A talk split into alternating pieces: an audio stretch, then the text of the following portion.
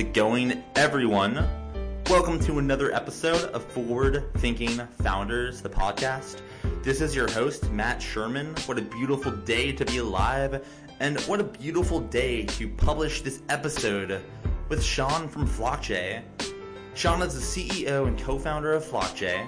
Flockjay is a company that went through Y Combinator, and they were rethinking education, and the future looks very, very bright with them around. I'm really looking forward to this episode, and I hope you're looking forward to it too. With that, let's get into it.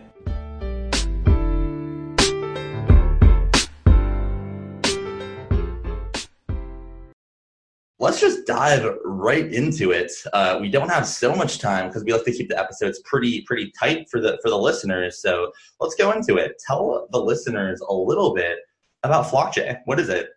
Sure. So we're an online boot camp for tech sales and we retrain job seekers from a whole host of professions, whether you're in retail sales or insurance sales or most fields outside of technology, and train them for roles in tech sales and provide pathways into the industry um, to not only get a job where you double or triple your income, but also set yourself up for a future proof career. All right. That is awesome. Uh, as, as we'll get into in a little bit in the podcast, I'm a huge fan of education. So we'll get into kind of the model in a bit, but I'm curious. Um, education, um, why did you decide to start a company in education? And specifically, why are you focusing on sales to start? Yeah, it's a great question. I think education and access broadly have been like big parts of my life personally for as long as I can remember. So even growing up, uh, opportunities like uh, financial aid and scholarships and private school were things that weren't like readily accessible and only sort of stumbled upon a lot of those in my life. And I think something I realized personally is even sort of navigating my way through the dark to, to find some of those things coming out the other side, I still felt um, pretty unprepared for a lot of the real world challenges that uh, your first jobs at a college or even just midway through your career present to you. The things I was learning in the classroom uh, at a high level may have been applicable to the tasks at hand, um, but at like a very specific level in terms of skills and, and requirements, uh, I wasn't feeling like there were a lot of those quote unquote last mile skills that were being taught, just given how fast the world is changing. So I've always been like obsessed with education from that perspective and access to it. And uh, I think the biggest sort of start for how I got interested in technology, tech sales, and that sort of like class of skills is when I graduated college, moved to Chicago for my first job, then actually started teaching financial literacy uh, in a nonprofit on the West and South Side. And financial literacy is one of those things also that just isn't taught anywhere, but it's a huge determiner in terms of uh, what creates income inequality and what creates access to sort of financial mobility and, and sort of stability. So been obsessed with these kinds of problems for a long time. Happy to go deeper into sort of how and why that transition to tech sales happened. But suffice it to say, I think there's a massive um, problem and opportunity for founders and innovators to deconstruct what are the skills that are missing in all of our companies and figure out ways to get people ready for them. That's fantastic. Uh, I, I, I love the problem solving approach. Spe- I mean, speaking of the problem, I'm curious to dive into that. Why do you think this is a, a problem in the first place? What, what you mentioned that some of these some skills that are necessary in the workplace are not being taught in um, in colleges and in schools. Why do you feel like, although the need is there to learn some of these skills, like financial literacy or potentially like game theory or negotiation or anything like that?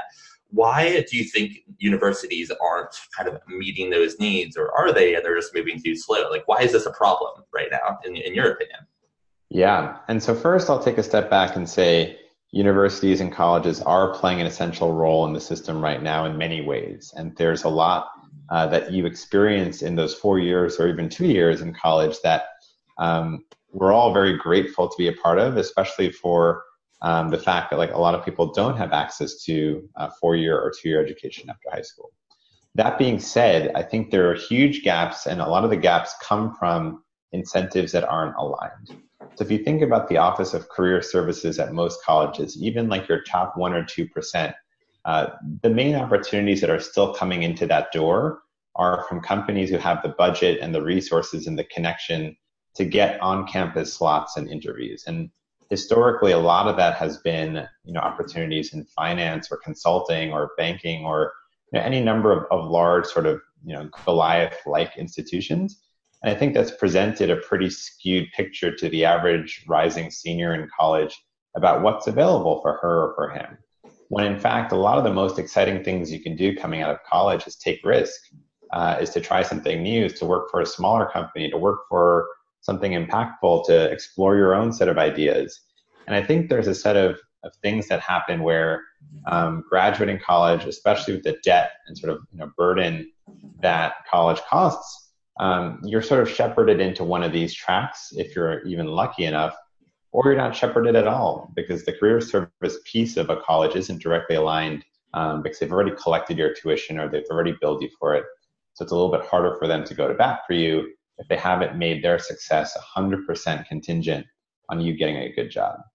I think the stark reality that's hard for institutions uh, in academia to confront is that more than 90% of students today list getting a good job as the primary reason for going to college right and i think there's still an anchoring around like what the college experience should be right philosophically existentially but really most everyone here is is trying to get a good job but the tragedy of all this is that um, nearly half i think it's something like 43% of graduates start underemployed and of those sort of 43%, 10 years later, half of them remain underemployed.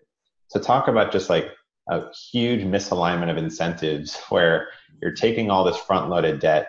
Uh, the college isn't really incentivized to do much for you post that experience. And then for 10 years later, a huge percentage of people are still underemployed. So I think that's the big piece for why um, you know some of these things aren't being taught uh, because you have to move fast and you have to be constantly plugged into industry to be able to teach to those things.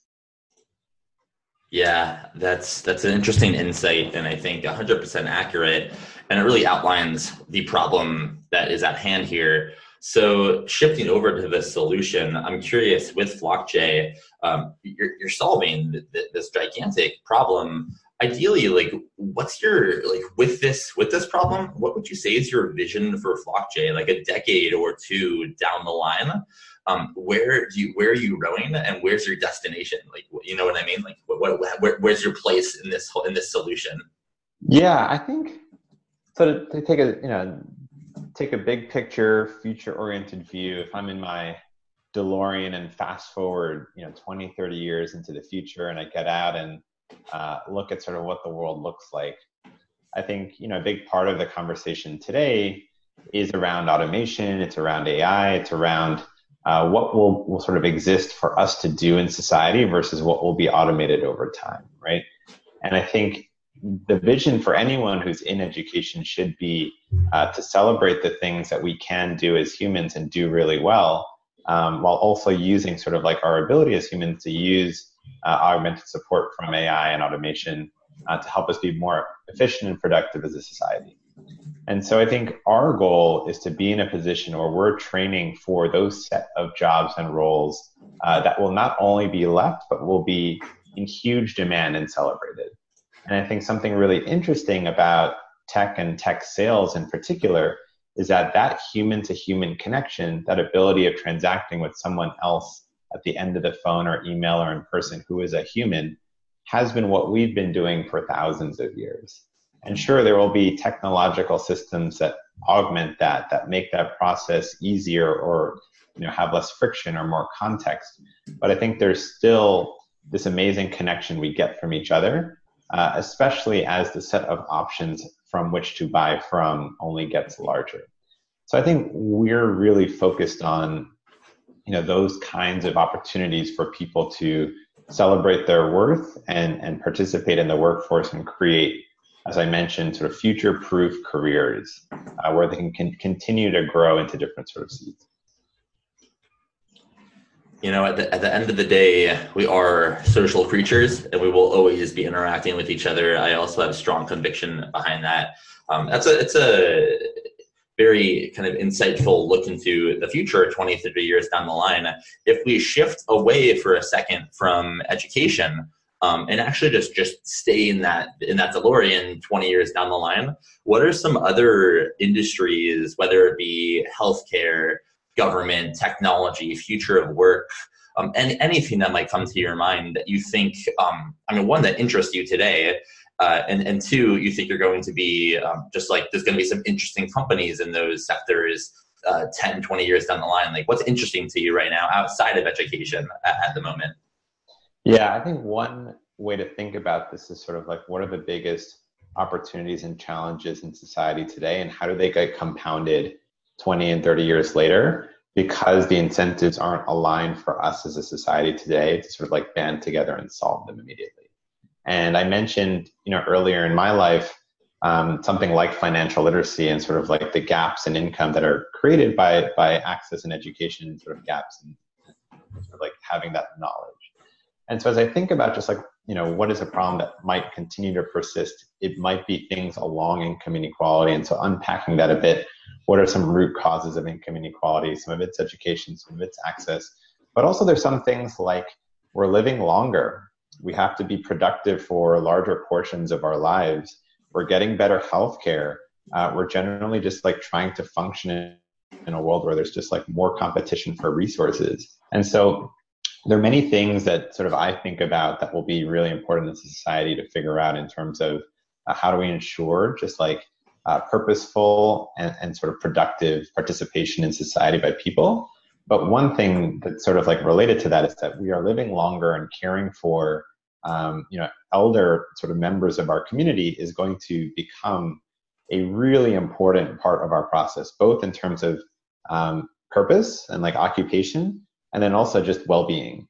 And I think startups in and around that ecosystem um, would will be really interested to figure out sort of like how to address that piece. And then similarly, like the beginning of the puzzle is sort of like uh, schooling, right, at an early age uh, is also just something that creates lots of gaps. So are we teaching people the right things uh, in kindergarten and pre-K, and how do we sort of challenge those assumptions so that when they get to a point where they're at Flockjay, um, you know, are they ready to sort of partake in, in the world that exists in 20 or 30 years down the line? I actually want to dive into your, your last statement there about kind of education in the early years. Where do you see companies filling the, where do you see companies kind of meeting that need? Um, do, do you find that there is going to be a model similar to to Flockjay for K through through 12? Will it be Flockjay? Like, how, how are you thinking about early education for for K through 8 or, or K through 12? Yeah, I mean, we're pretty focused on sort of like our uh, immediate um, need of, of creating upward mobility for folks in the workforce who are um, across a wide variety of ages. And I think the, the early yeah. in life problem is a um, is a related one, which you know certainly I think all of us can sort of participate in, but requires a, a set of focus and specialization that I think um, is, is, a little bit different. You know, I think rather than sort of talking in solution terms, I think just unpacking the problem at an early age in education is really important. And a lot has been written around this, but I think it all boils down to similar things that the internet and sort of technology is really good at unpacking, which is um, there is a physical proximity problem in early age education, where depending on where you live in a district or a city or a county, your experience as you know uh, someone in kindergarten can be vastly different than someone less than a mile away, and that's a function of what pre-K you're in and what college you're in, you know what kindergarten you're in, and so on and so forth. And I remember a few years ago, the New York Times did a like an actual like actuarial study on what a kindergarten teacher should be paid just given their compounding mm. work. And it was something like a quarter million dollars or something in those terms. Just like the impact that you can make to someone's life that early is massive. And so if most of this is sort of like a physical proximity, like whether you're fortunate enough to live in this district versus that district and have this school versus that school, um, you can imagine that like the internet and technology can play an amazing role in, in organizing a whole different bunch of creative solutions. Um, and that we will figure this out as a society, but that's sort of where this starts. Problem yeah, no, I love that. I, I, taking a problem oriented kind of mindset versus pushing a solution is always uh, definitely more effective because um, solutions will change, problems uh, problems won't. So cool. Well, I have a couple more questions for you. Um, th- this next one is a newer question that, I, that I'm going to start asking um, people that come on. Um, but I think it's interesting. So you have this unique insight um, into kind of tech because because you're in it, you're a leader in tech, you're building the future. You probably know other companies building the future. So if you were a angel investor and you had a you had a hundred thousand dollars to write a check into into one company that that most people haven't heard of yet, but that you believe are, is going to be the one of the most influential companies in the next like two decades outside of Flockjay, um, who would you bet on? Like who, who is some who is a company that you are you, you see the potential of that, that isn't obvious to everyone yet, and who would you put that money into? That's a really great question. Uh, I think a premise in that question is that there is, you know, one company or a set of companies like top of mind. And as you know, uh, as you're sort of like uh, brother in arms and sort of this journey that is being an entrepreneur, it's it's so much at this stage less about the company and more about the founder.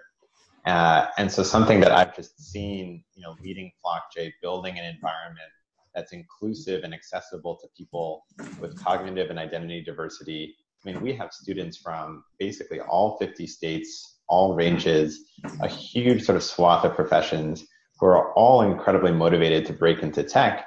And you know, by the way, they're they're showing up because they want to be tech sales professionals and want to work in the industry, but they're incredibly entrepreneurial. And many of them are people I would invest in personally, just like sight unseen, just given how they're showing up.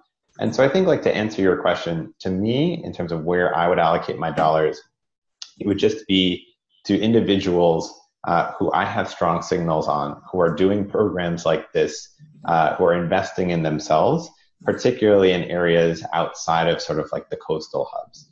Matt, you're in Phoenix. There's a lot of really exciting things happening in Phoenix. Like, I think there are so many different cities like Phoenix, like Denver, like Austin, uh, like Atlanta, uh, that get me really, really excited, like Detroit. And we have Flockjay students from all those areas. And so I am most excited about the pent up potential um, for finding people who are extremely motivated, who are signaling to themselves and others that they're investing in themselves and invest in, you know, we as a business, our entire model is to invest in them. So in many ways, I am doing exactly what you're asking every day. Like we are investing upfront in a completely free education to get people jobs and aligning on an outcome for us to, to, to get paid only if they get a job, right? So that's how I think about investing as an angel investor. We're doing it literally every day, and each of our startups is an individual in, in one of these places.